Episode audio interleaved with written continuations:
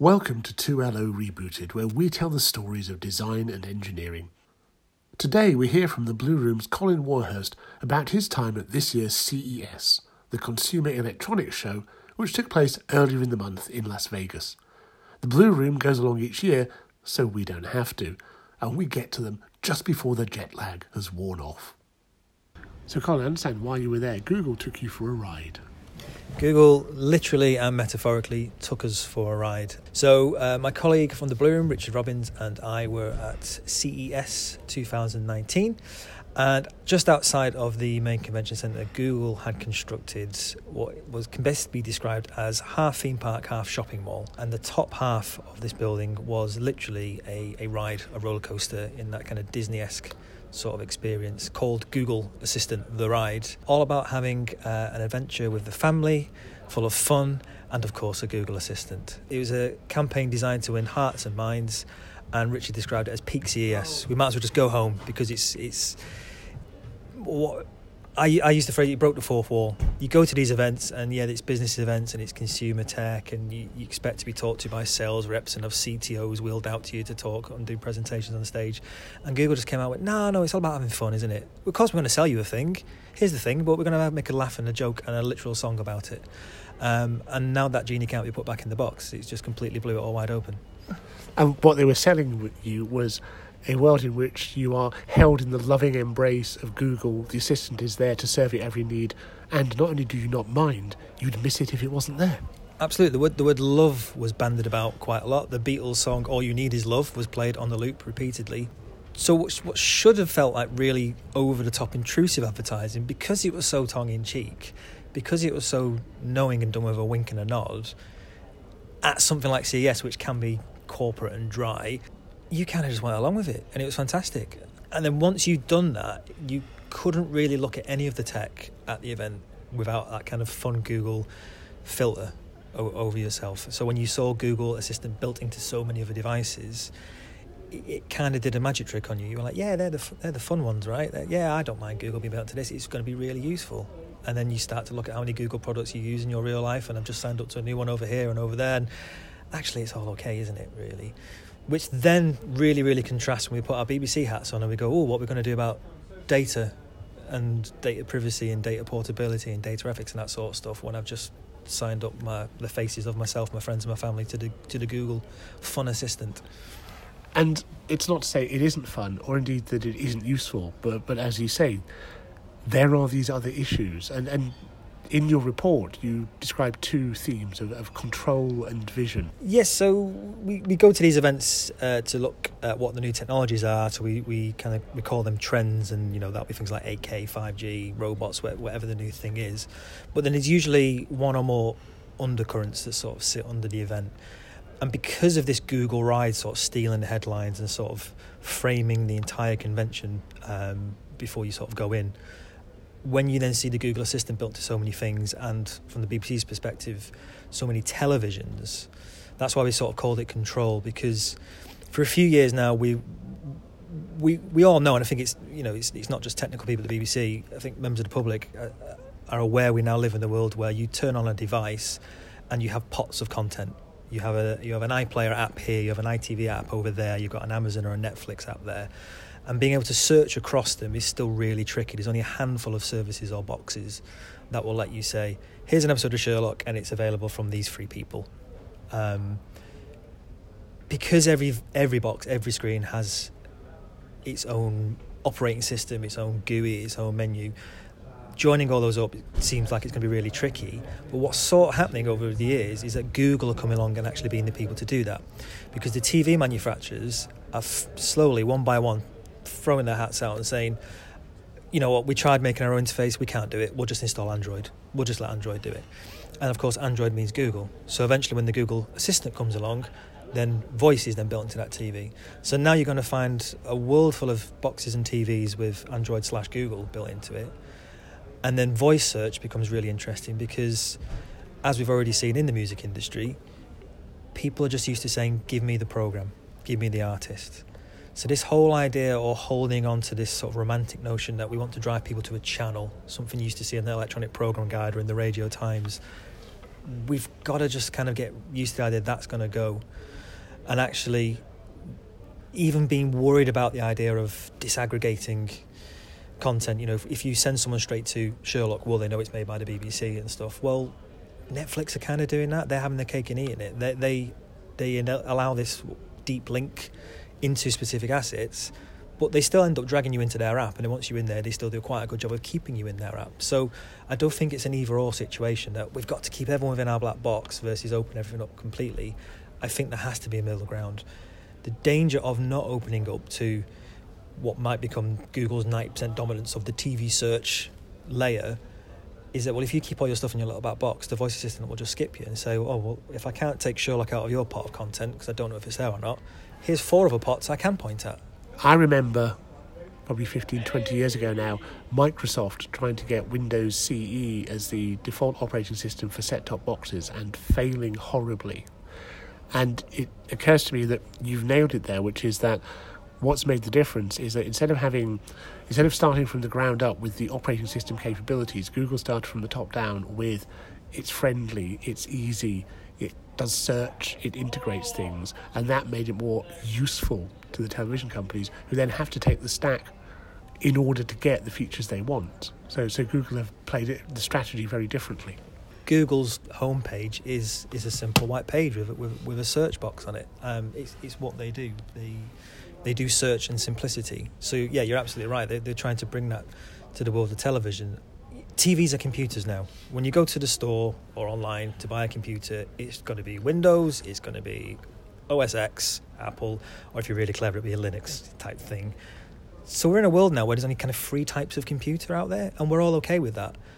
That's not the world of TV, but I think it might be going that way because TV companies are realizing they're not very good at making computers, so we'll get someone who is to do that for us. And when you talk about control, you're talking about us controlling the devices. Of course, there's the other element about being controlled by the devices or by what's going on. Absolutely, yeah. So, so the sort of theme word control, you're right. It cover, covers all those different aspects. It's it's about you as the user wanting control of your device, and now you can use your television to control things in your house, smart devices, appliances, Internet of Things. Um, but then also, yeah, you can start to channel search results or drive people towards certain parts of content than others. For instance, there was an LG television that has free vo- virtual assistants built into it. It has LG's own virtual assistant, it has the Google virtual assistant, and then it has uh, Amazon Alexa built into it as well. So on the remote control, there's one button for the LG and the Google Assistant, which does some clever contextual stuff. This is an LG question. I'll use the LG Assistant to answer it, to talk to your LG wine cooler or fridge or washing machine if you have such devices in your home. Anything else, it'll just punt over to Google. And then the Amazon Alexa button has to be pressed by a separate button. So it's presented as Unity. Hey, we've got free virtual assistants on here. Actually, it's still a win in the Google column because the LG virtual assistant isn't going to be useful unless you own the LG fridge and wine cooler and washing machine, and you're not going to remember to press the separate button for the Alexa stuff. So, yeah, it's presented as we've got all three working at once. It's just letting Google in by the back door. Do you think that in the future we'll see you know, integration between these assistants, or will that we have the separate silos for quite a while, with Google just becoming more and more dominant, or Google, Alexa, perhaps even Apple coexisting? So I think there was talk of Microsoft Cortana and Amazon Alexa doing a sort of trade off with Cortana will be useful for businessy type stuff, and your Amazon Alexa will be useful for home type stuff. So you'll ask Alexa to ask Cortana what's in your business diary. Not really heard much of that since the announcement. Um, and again, it sort of helps them to think of it in terms of layers. You've got the assistants maybe at the top of the pyramid or whatnot. In terms of devices, if, if you're a manufacturer of a smart bulb or a lock or briefcase or whatever weird gadget you suddenly decide you want to make smart, you can make them compatible with both. So you're not kind of, in a good way, you're not being forced to make a decision. You get to stick a sticker on your device that says this works with either of these virtual assistants. Go crazy. And I think that's the game Google were playing recently because up until this year certainly there was this kind of idea out there that maybe there's more devices that are Alexa compatible. Going to CES this year, because they've done this Hearts and Mind campaign and had so many assistants everywhere, the impression, it's not factual, but the impression you could leave with is very much that, oh, Google may have more useful things out there now. Because they they go hard for CES. Amazon are there, but they do all their meetings in in, um, in private rooms. Apple don't go there, but they tried to take out an advert this year to set the agenda for the event on privacy. It didn't quite really manifest. Nobody was really talking about privacy at the event itself. So it's kind of like, come on, guys, a, don't try and troll us and not turn up. Just get involved if you're going to get involved. Um, Amazon might not be worried about CES at all or the press at all, but I think every year it gets more and more press, and it's a quick win just to throw some money at it and, and to just totally dominate with the PR blitz, which which Google did. Um, so sad that nobody's talking about privacy because your other theme about vision is actually to do with things you can't keep hidden, like your face.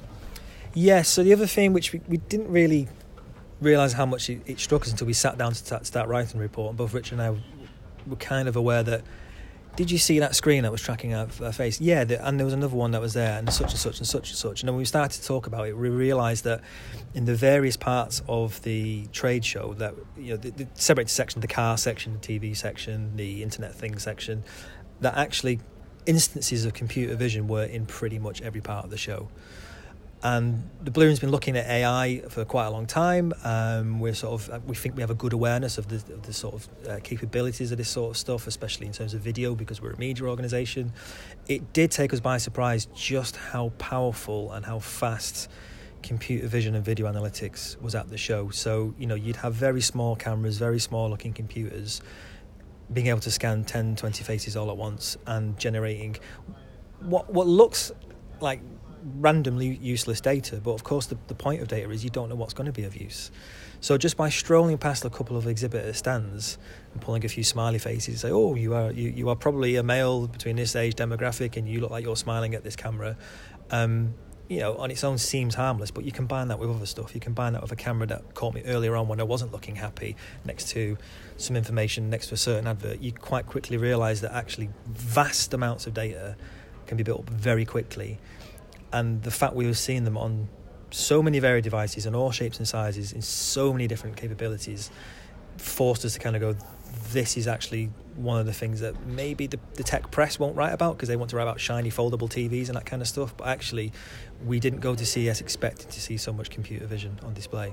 I remember sort of we talked last year and we talked before about putting microphones in everything and the implications of that for the sort of you know, the data that's just routinely collected if your television doesn't just have a microphone in it listening to you, but also has a camera in it watching how many people are watching and what their responses are, A, brilliant if you're doing audience research, but there are one or two implications there about personal privacy.